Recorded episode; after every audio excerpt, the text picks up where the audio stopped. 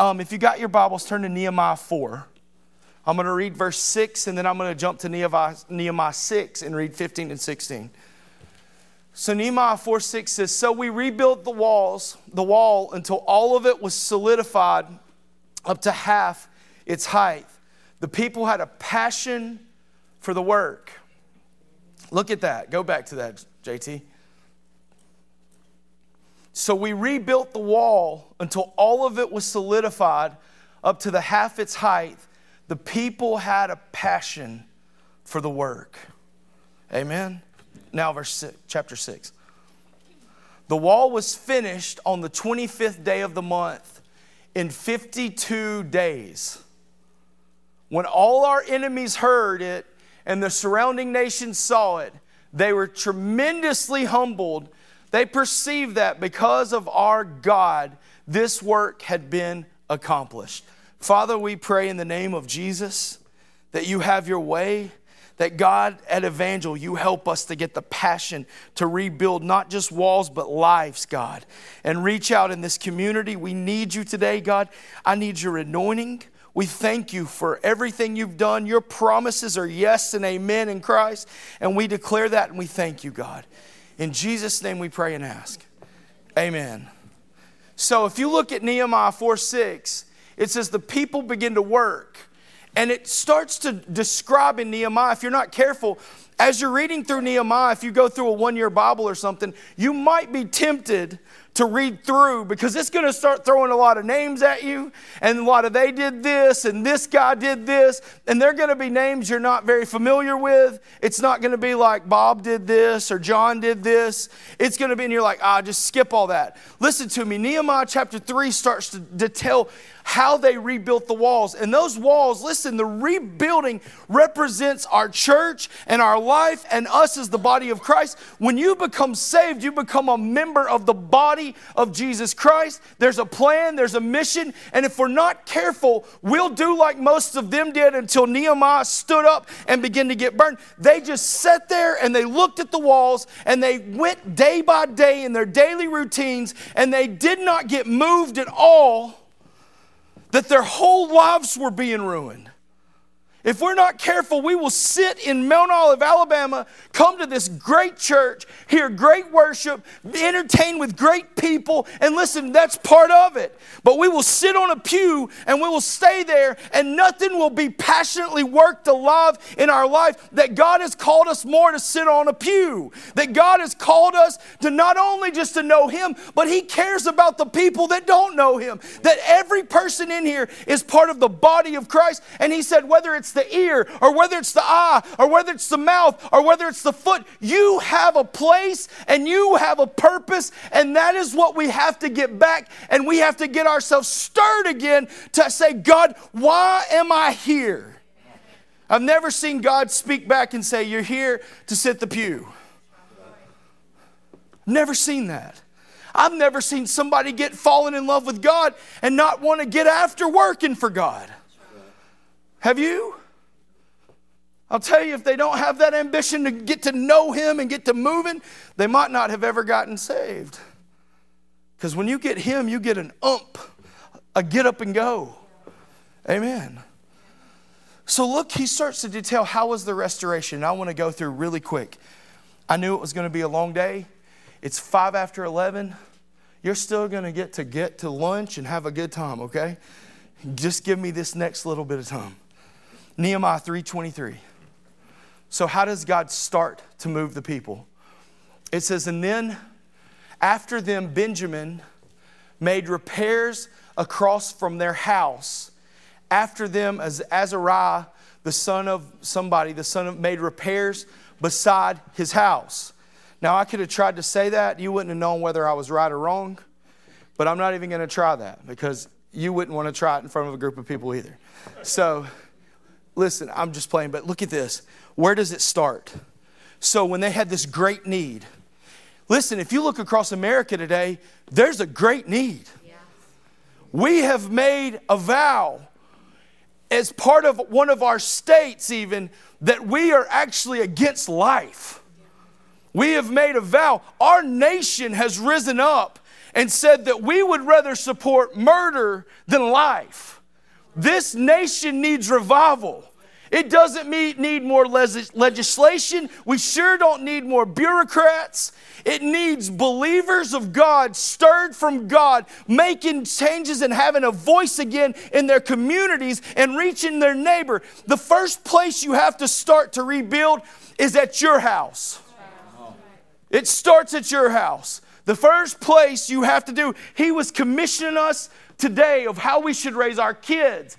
Listen, I've spent a lot of my time lately knowing Bethany is about to be twenty-five weeks pregnant and one's coming. My prayer life has shifted. My prayer life is, God, let me be a godly example in front of Riley. Let us always show Riley that you're more important than sports, and you're more important than pageants, and you're more important than cheerleading. You're more important than anything, that you're first. Don't let me give in to that temptation to try to make her popular, but let you always be her, and she'll take care of the rest. Now listen, I'm not going to lock her up in a room as much as I want to and keep her from boys. But I want her to have a passion for his house. And I want, I pray over, I talk to Bethany's belly almost every night. I tell Riley what she's going to be. I, I read where John the Baptist was filled with the Holy Spirit in her mother's womb. And I believe that the power of God, before he formed her, he knew her. That I believe he can fill Riley with the Holy Spirit and now and ordain her. My ambition for her is not to be some big success out in the world. It's to be successful in the kingdom of God. That's what we need again. We need people that are restoring their house. I, I had some, some thoughts. Start building the wall at your home and you'll find yourself rebuilding the wall of your hearts. Look at the time spent in your home. And then this is the thing that came. Does God have any time? He began to deal with me. Church, if we're going to see revival, it's not going to take Bill Say. And I believe that we're going to have a great revival. And we're praying. God, just simply ask, look at the time you spend at your house. Where is the time for God?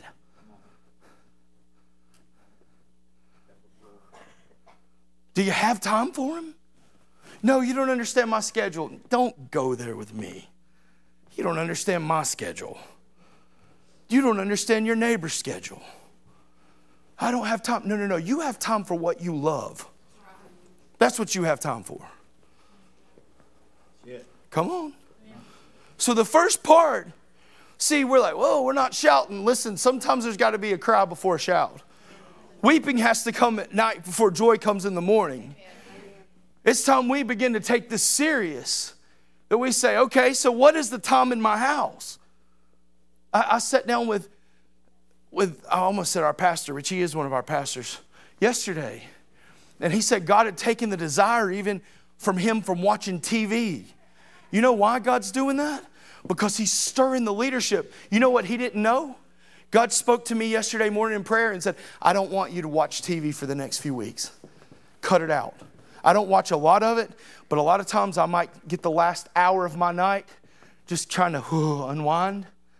Cut it out. He's stirring the leadership. What are you doing with the time you have? What are you doing with the time you have? Right? Far more relationships with God are destroyed at home than in church. If we are to have revival, we must rebuild the wall that is attached at our home. We had a men's conference probably two months ago. I've never seen anything like it. It was at a friend of mine's church. And one of the city councilmen was there. And God got a hold of his heart. Brandon asked me the other day when we're having another one. And we're talking about when we're going to have it. He got so excited that he got saved.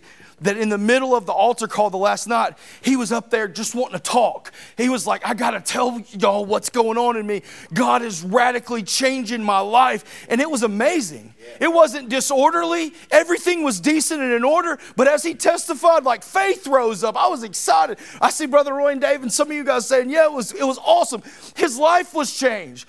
Well, listen, what was the theme? The theme was, is that Satan came into the garden. And Satan had a conversation with Adam's wife with Adam standing there, and Adam did not do anything about it. When God showed up in the garden, he did not say, Eve, where are you? He said, Adam, where are you? I gave you dominion over all these things. And he stood there, and that's what a lot of men, if we're not careful today, we'll let the devil crawl into our house and talk to our wives and talk to our kids, and we won't build that wall back in our own homes. We'll say, well, I'm just tired, or it's easier to do this, it's easier to do that. Listen, you are called of God to be the man of your house, the priest of your house, and you are called when the enemy comes into your house, you cut his head off through prayer and fasting and the Word of God. It is your responsibility, men. That's what's wrong with this nation. It's not these single moms fighting. It's not these people that are scrapping. It's the men of the house of God have become sissies. When we have a spiritual need, we go to a praying woman.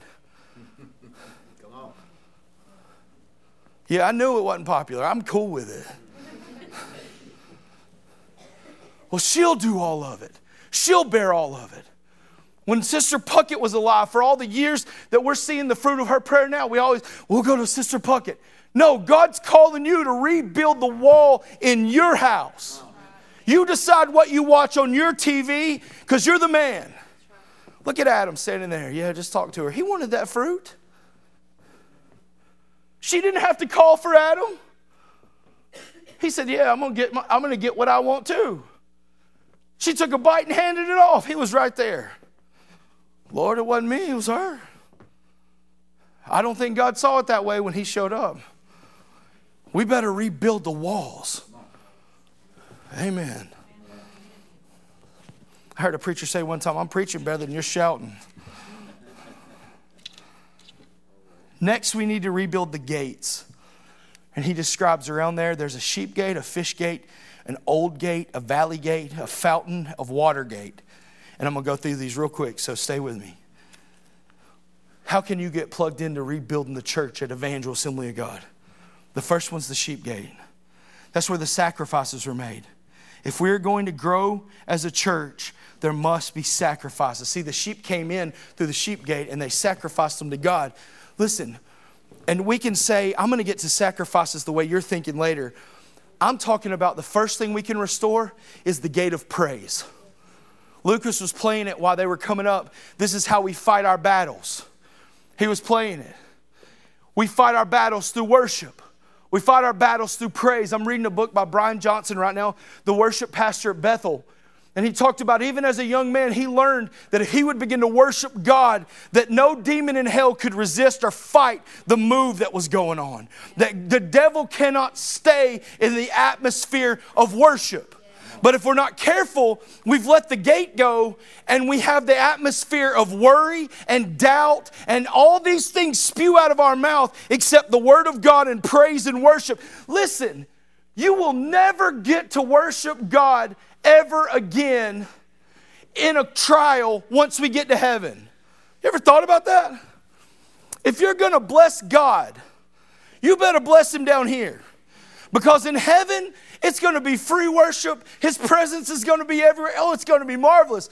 This is the only shot you get, like Job and like uh, Paul and Silas in the prison. This is your shot to worship God when the feeling's not there, when the emotion's not there, but when the trial comes, you've got to rebuild that sacrifice of worship where Job said, though he slay everything, I'm still blessing him. He's still good, even though everything tells me he's not good. Come on. Come on. I used to have, my great-grandmother used to say, bad things happen in threes. You ever heard that? Man, you know, that's called a self-fulfilling prophecy, by the way. You're going to find three things to be bad about. Everybody's like, it's always true. Yeah, because you're always finding three things. It's self-fulfilling prophecy. But I thought, I think our mind is always set. I'm not talking about my great-grandmother. She was, let's separate. She used to say that, but she was godly. Let's stay there. She was a great woman. But I think we get that mindset where we look at all the things that are going bad and we amplify the bad, but we really don't amplify the good in the bad time. Right? We need to rebuild that gate. You say, well, I'll rebuild it. I hate to tell you, the only way you're going to rebuild it is just like them when they decided they were going to build. Listen to me. When they decided they were going to build that gate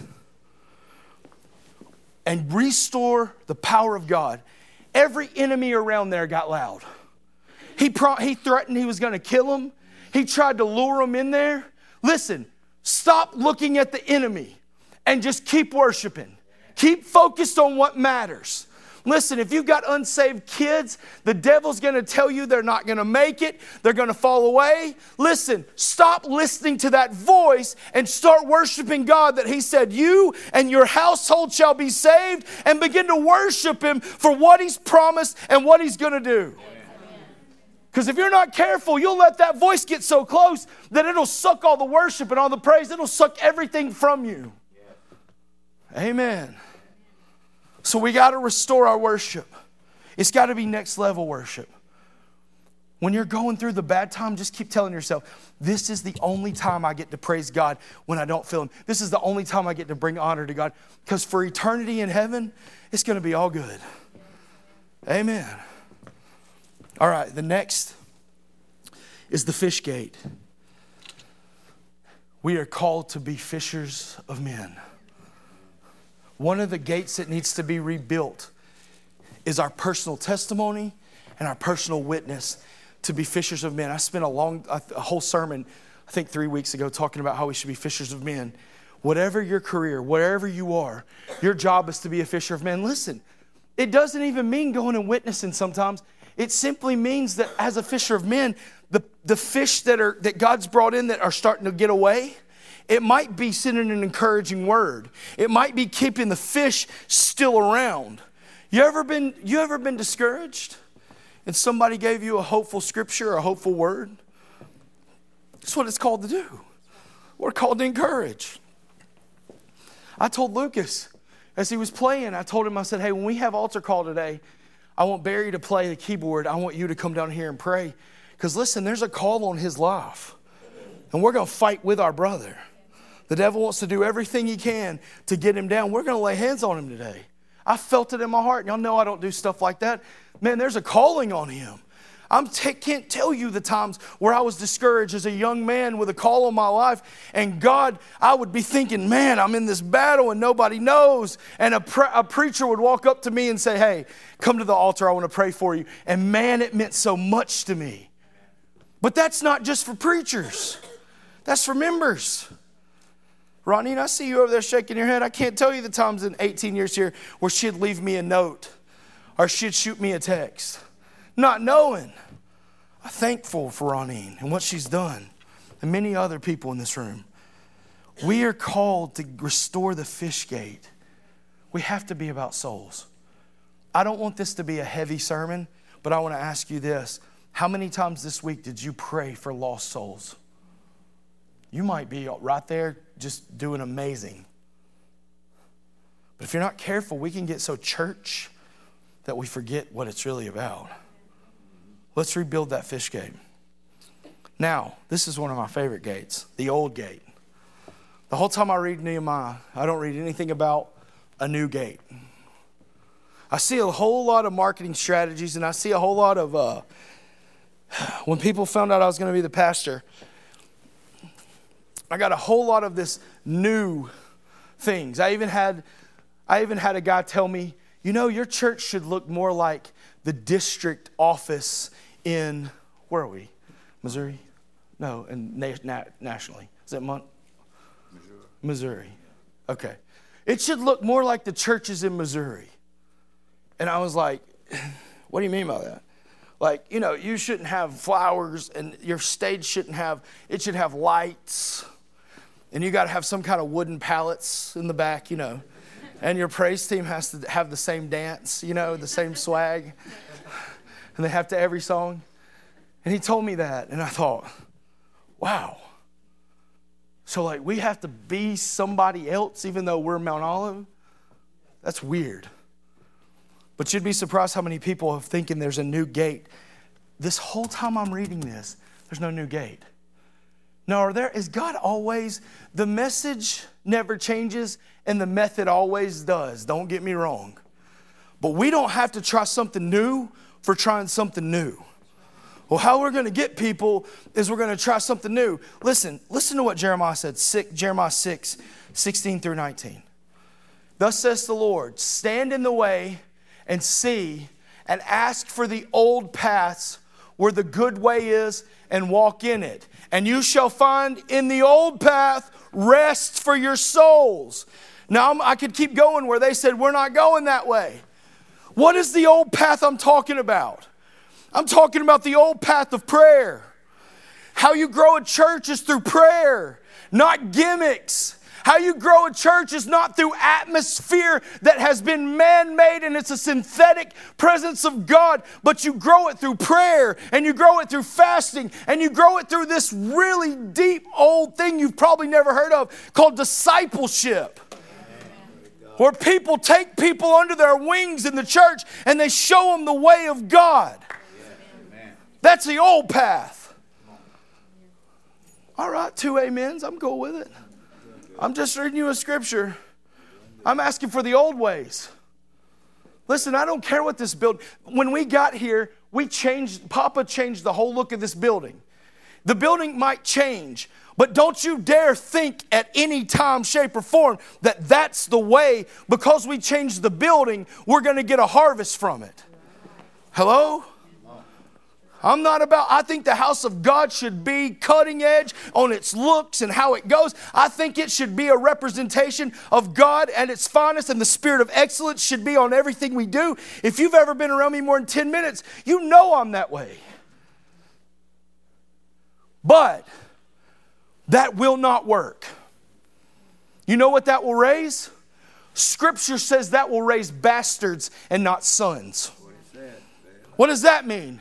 They don't have a father. What were they raised by then if God's not their father? They were raised by atmosphere. They were raised by emotion. Listen, we want a church that God is their father. And that he, they talk to him and they're discipled in how to walk with him and how to love him and how to love this world that's broken. That's the old path. Amen. We have to restore that old gate. There are going to be times in your life where God speaks to you and he calls you away to prayer and fasting. And actually, there's phrases that exist in the Bible that I grew up hearing. I'm not that old, that I don't hear anymore. We seek his face, holiness, without which no man will see the Lord. Holiness is not legalism. Holiness is a separation from, for love's sake. God, I don't go where I used to go because if that's what I had that, it never satisfied. Now that I've got you, I don't have to make myself stay pure from the world. The more I get you, the more I get freedom. That's not legalism. He changes the way we walk and the way we talk and the way we think.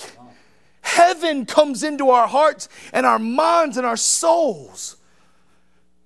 How do you know you're a son and not a bastard? By the feeling you get during worship? He doesn't say that. What does Scripture say? Because you're chastised. Because he loves you. He conditions you. And I like to ask people sometimes, when's the last time God corrected you? Oh, we're in this age right now where we float around with the tulips and the penguins and we just all like this. But we can't live it when, we're, when we leave the church. God is so good. And we're twirling flags as people die and go to hell. And we're doing all these weird horns and all these things in our churches that is so crazy. People are caught up in the worship. Oh, I felt the tingles. No, no, no. I don't care about the tingles. The Bible's, if the devil's here, he felt the power of God. The earth is full of his glory, Isaiah six. You can't not feel his glory. No, no, no. When's the last time he corrected you? We're dedicating a baby. You don't think James and Tanya are going to have to say no sometimes? Why does they say no? Because they're mad? No, no, no. Because if you put your hand on that hot eye, you will be in pain. That's the same heart that God chastises us. The word really means train. When I grew up and used to read that God chastised me, I was scared to death of God in a bad way. I remember being like twelve in church. I was like, God, I don't want you to chastise me. I don't even know what that means, but I don't want it. Then a better translation is, is God trains you. God says, no, no, no, no, listen. You can't talk that way. That's the way the world talks. Yes. You can't, when you don't get it your way, pitch a temper tantrum. That's the way the world does. Oh, am I talking to the students with Adam? No, no, no, I'm talking to adults. Right. No, you, you can't watch that.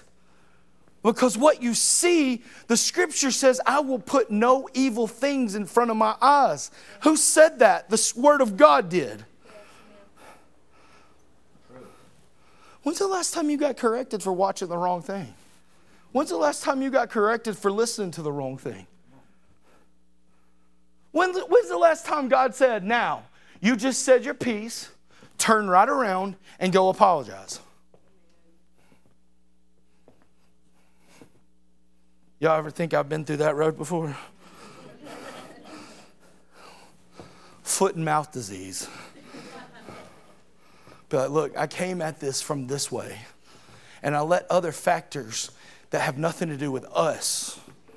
That's hard to do. If you want to go to the next level, the more you obey God in it, the less you'll have to do it because you don't want to do it. It's conditioning. You'll just say, you know what, if I just sit quiet right here, I won't have to go apologize to nobody. Amen.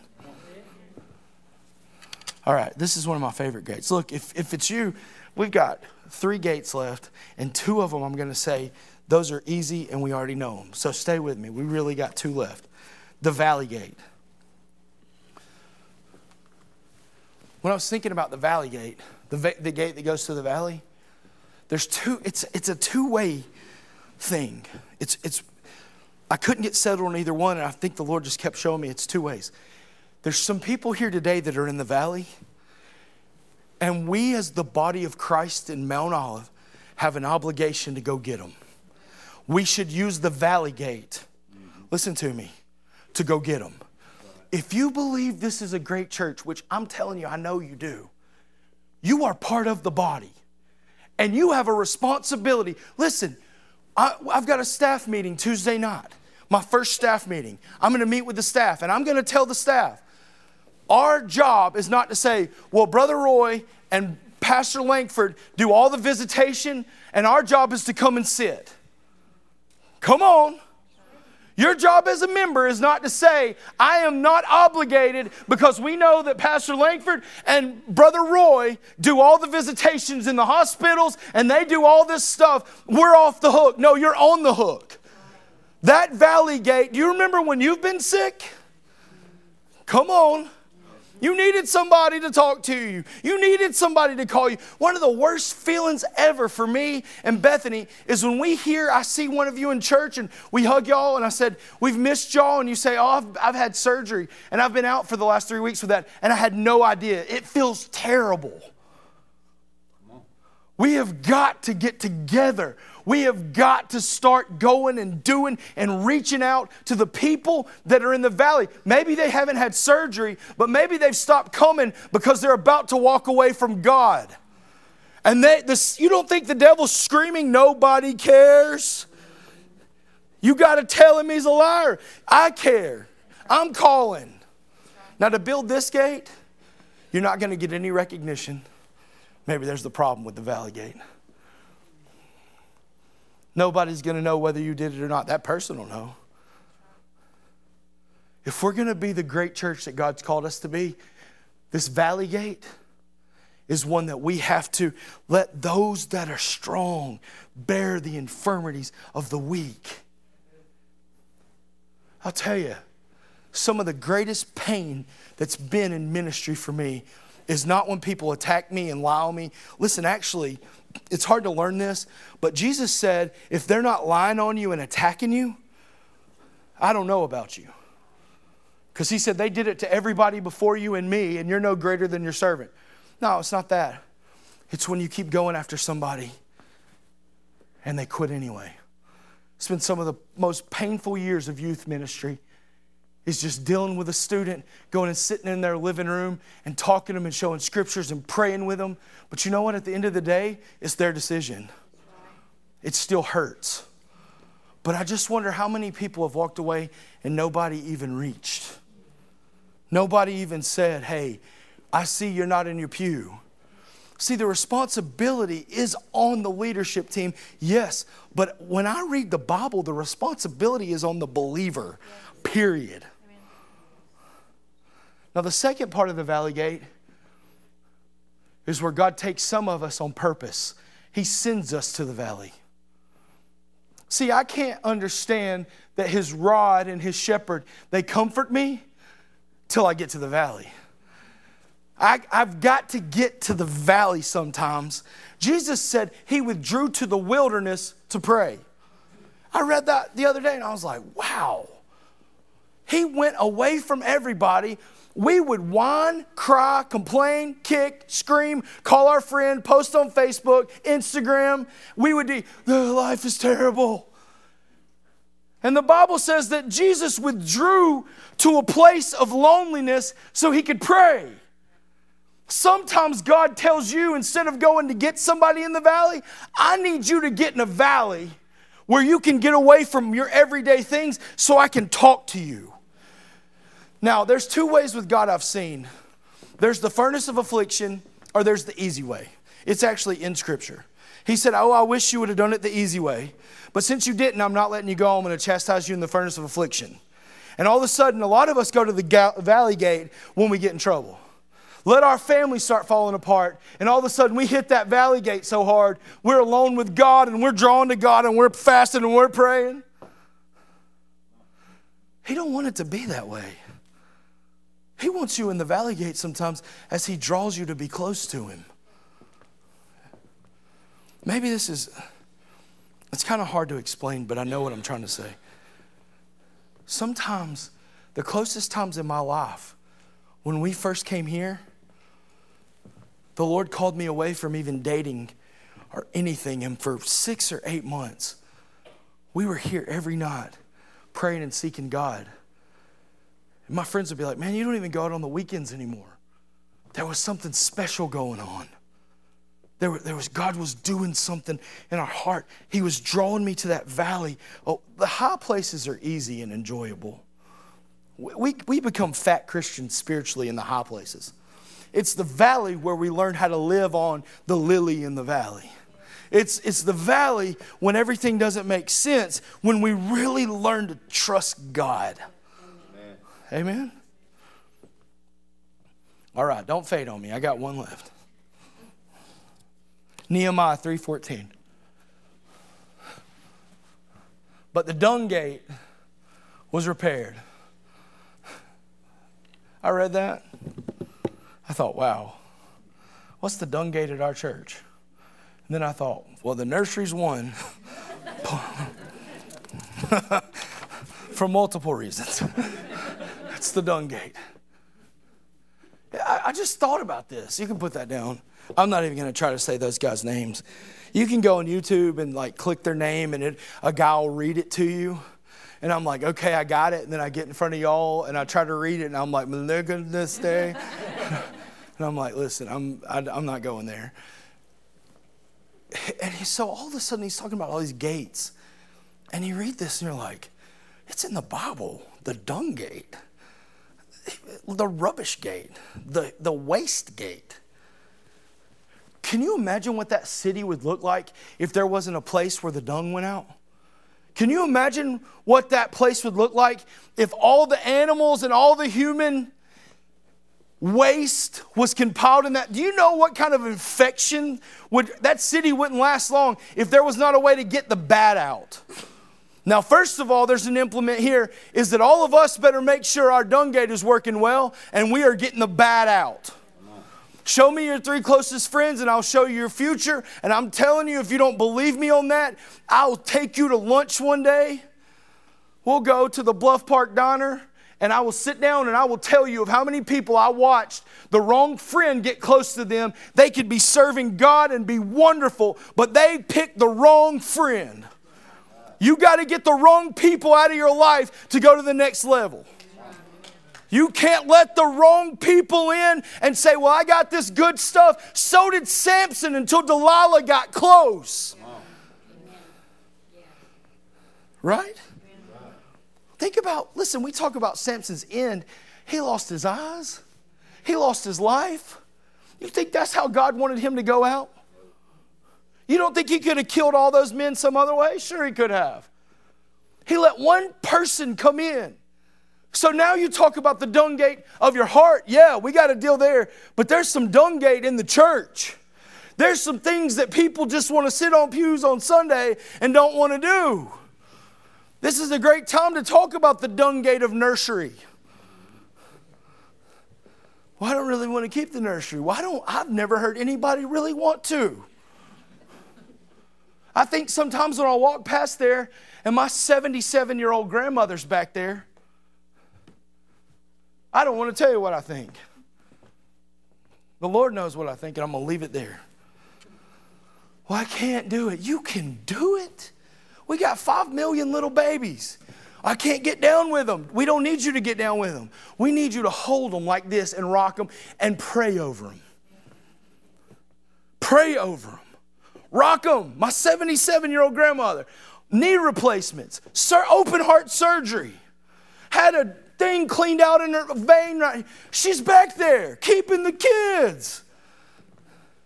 That's not my ministry. I know. I can look at your life and tell it's not your ministry.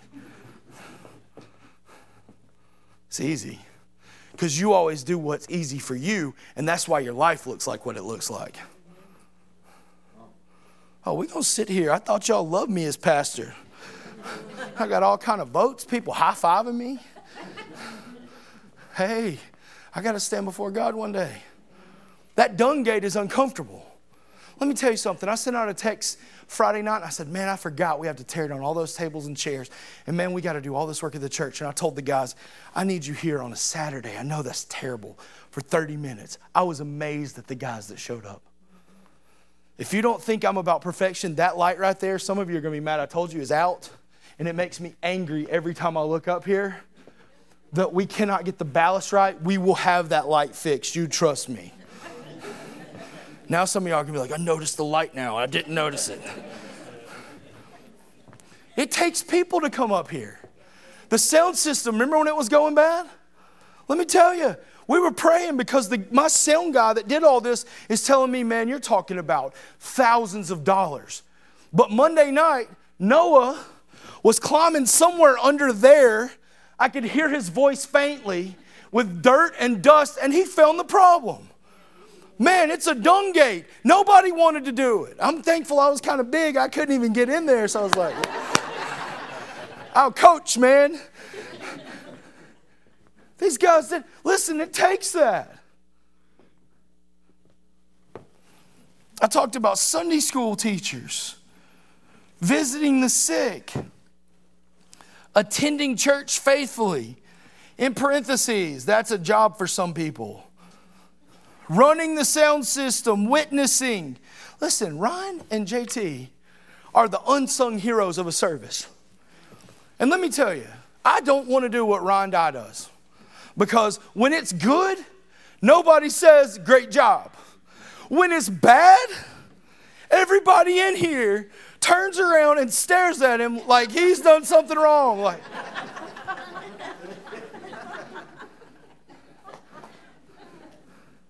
don't they?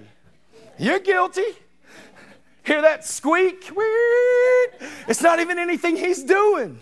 It's the people are doing it wrong. And everybody's like, what are you doing? That's a dung gate. Welcoming committee. Setting up chairs and tables, cleaning up after functions, working with the homeless. seventeen, just do whatever needs to be done. I, I've never been as amazed in the last few years look, we got fifteen minutes till twelve. I've got three minutes and I'm out. We're going to baptize people. At twelve o'clock, you're going to be shaking hands. I've never been amazed. And I've, I, as I've eaten with other pastors, Pastor Loper took me to uh, the Bright Star this week. And he had his notepad with him. And Pastor Loper began to just say, listen, be careful. Here's nineteen things that I did wrong and that I want to instruct you on. And he, he began to pour my life. And as we talked to these guys, I'm seeing something in the church. I even heard a lady at Hillsong, as big as they are, say they're having the same problem. People want to come in and they want a microphone. People want to come in and they want a ministry. Well, I'm with you as long as you let me teach. I'm with you as long as I get to do what my God calling is. I'm with you as long as I get to do what benefits me from the church. I'm telling you, I've seen it. I'm, there's nothing in me, not one thing that likes that. You have that spirit and me and you will be mortal enemies and I'll try to love you and pray for you. There's nothing in me like that. I don't come to church to get to preach behind this pulpit. When I came to Evangel, you can ask that man, I was here to serve the community of Evangel because I'm serving him who found me and delivered me and saved me. I was drowning in sin and addiction, and he scooped down and picked me up, and now all I can offer is as a living sacrifice my life. I'll be with you as long as I get to do what I want to do.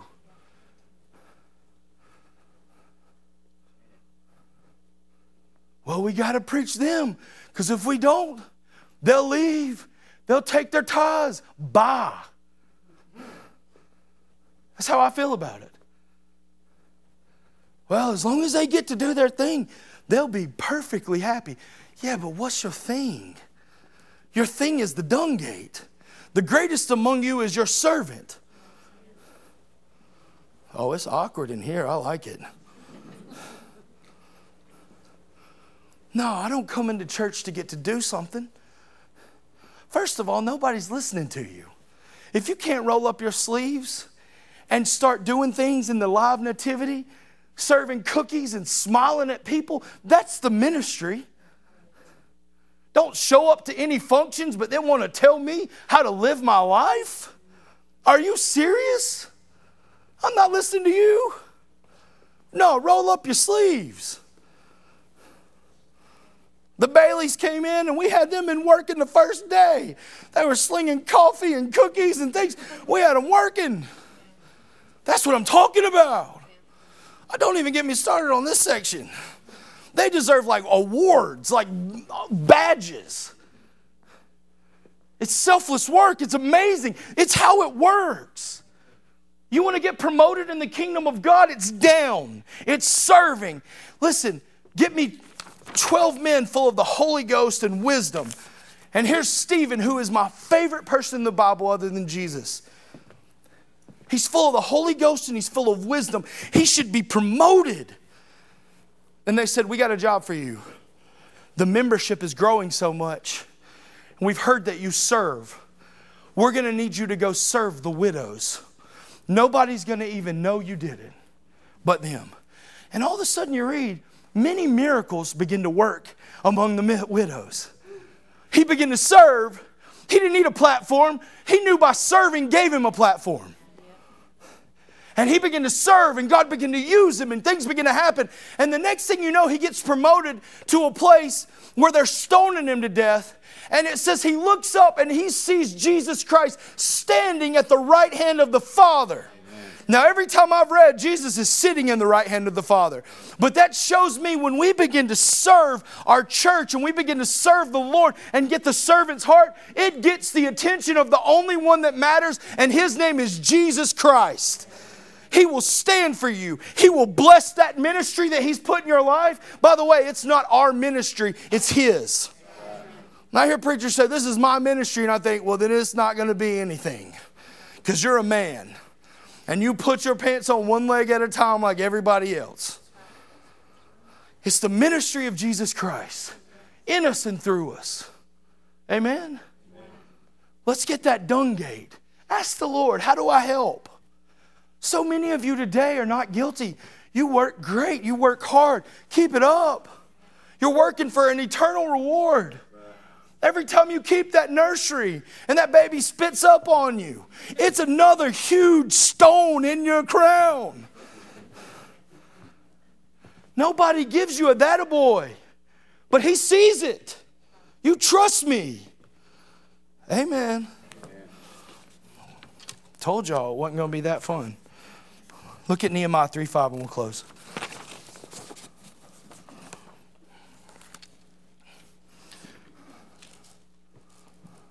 That's Jeremiah three five. Give me Nehemiah three five. I can read it if you don't have it. It says, next to them, you got it, J T? Can you do King James? I want, I want to finish on a strong point. I can read it. I got it.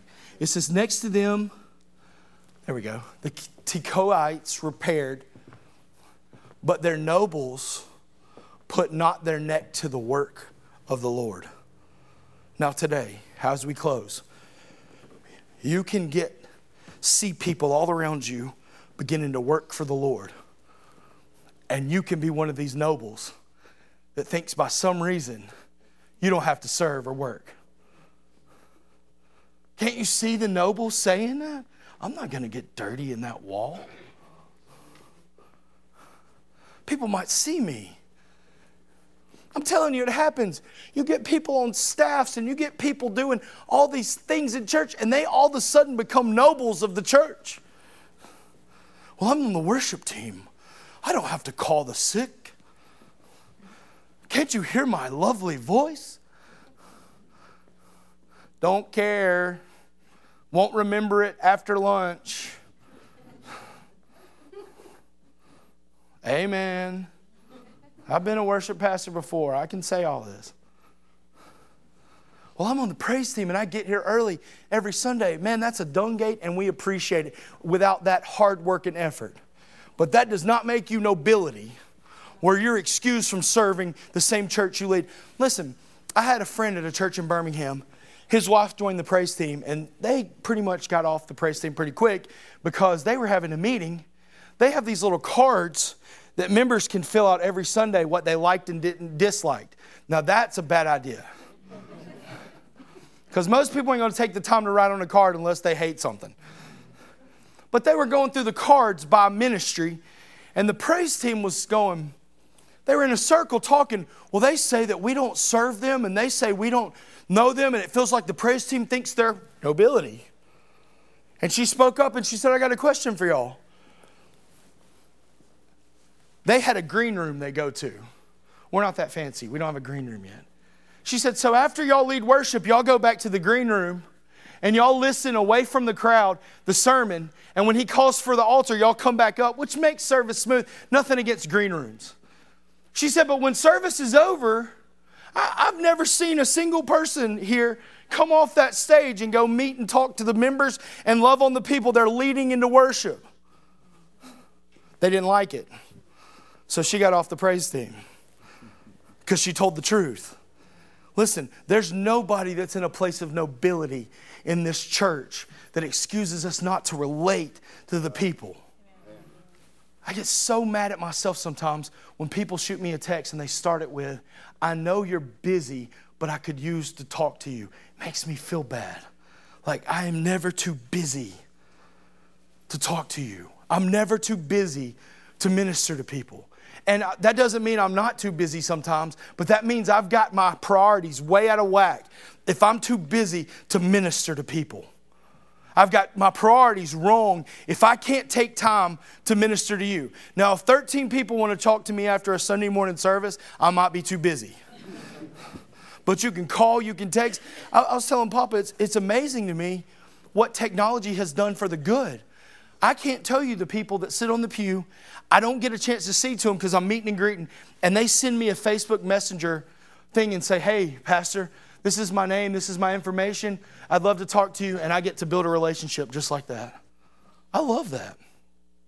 It lets me talk to them. It gives me a point of reference. So it, so we all have to get that mindset of nobility out of there. There is no nobility here. We're all servants of the Most High God. Amen? Amen. Everybody stand. I'm going to cut the last page off. Y'all know this is a problem when I have more than one page. Make sure I didn't miss anything.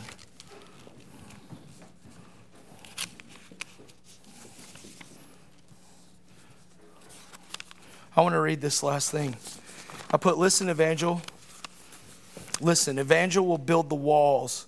And in doing so, the walls in our own lives will be rebuilt. God has a fresh anointing coming that includes many souls. Let's not forget what this is all about. While the walls were being built and the enemy was threatening to fight Nehemiah, he said in Nehemiah four fourteen, and I looked and rose up and said unto those nobles and to the rulers and to the rest of the people, be not afraid of them, the enemy. Remember the Lord, which is great and terrible, and fight for you, brethren, your sons, your daughters, your wives, your children. And I'll say the same thing today, Evangel. Look up and fight for your children and your wives and your family and this community. I can't tell you how many people I talk about, and they talk to us about there's a heroin problem in this area. And it makes me furious that it's in our backyard as believers. We have power over heroin.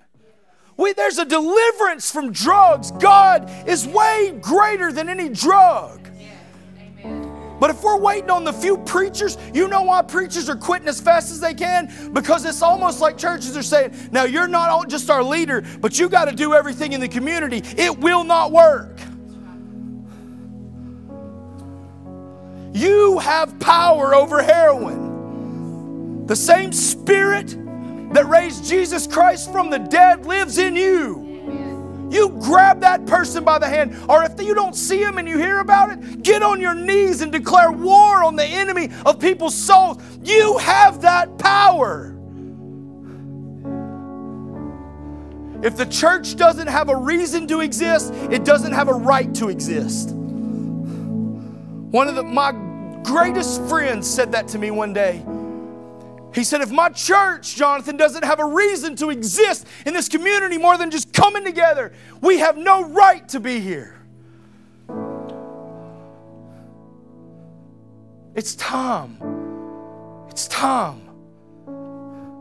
And the Philistines stoved up all of the wells. And Isaac grew up watching it. And the enemy of God stoved up all the wells. And they took it, that's normal. Until one day, Isaac's servants and Isaac got enough, and they began to dig up those wells. And it said, all of a sudden, they dug a new well. They took their, their shovels, and they dug a new well. And it says, and fresh water flowed. That's the revival we're after. We're going to have to all get our shovels. And we're going to have to dig new wells. We're going to have to rearrange our priority for well digging. We're going to have to build new gates. Because sometimes the walls have been destroyed in areas. We got to build the walls back. I want you to pray something with me that God laid on our heart when we first got here. That every single service, you ask God that His love would be here. I'm telling you, people would say to me and Pastor, what are y'all doing? We don't know. We're just praying for God's love. People are driving by the church and they're pulling in because God's telling them they'll help you in there. It wasn't us that helped. See what happens? The love of God was here. And when people came in, they felt the love they longed for, but also the love of God was touching us to make us, we reach out to those people and pull them back. We need the love of God. We need the love of God in this place. So I want you to pray it with me. I want you to pray this week, whether you're here or not, for this revival that people would come and God would draw people and fill them again with His love. God's not mad at you today. His thoughts towards you are more than the sands of the sea. He loves you. We got to tell people that. He loves you. Well, you don't know who I am, I hope, but He does, and He loves you. He's not just like a man that he says something. He actually put his money where his mouth was. He put his own son up for you. Not to watch you just grapple through addictions and sin, to be free from sin. He afflicted his own son. What a God we serve. Oh, how we love him. Don't you want to work for him?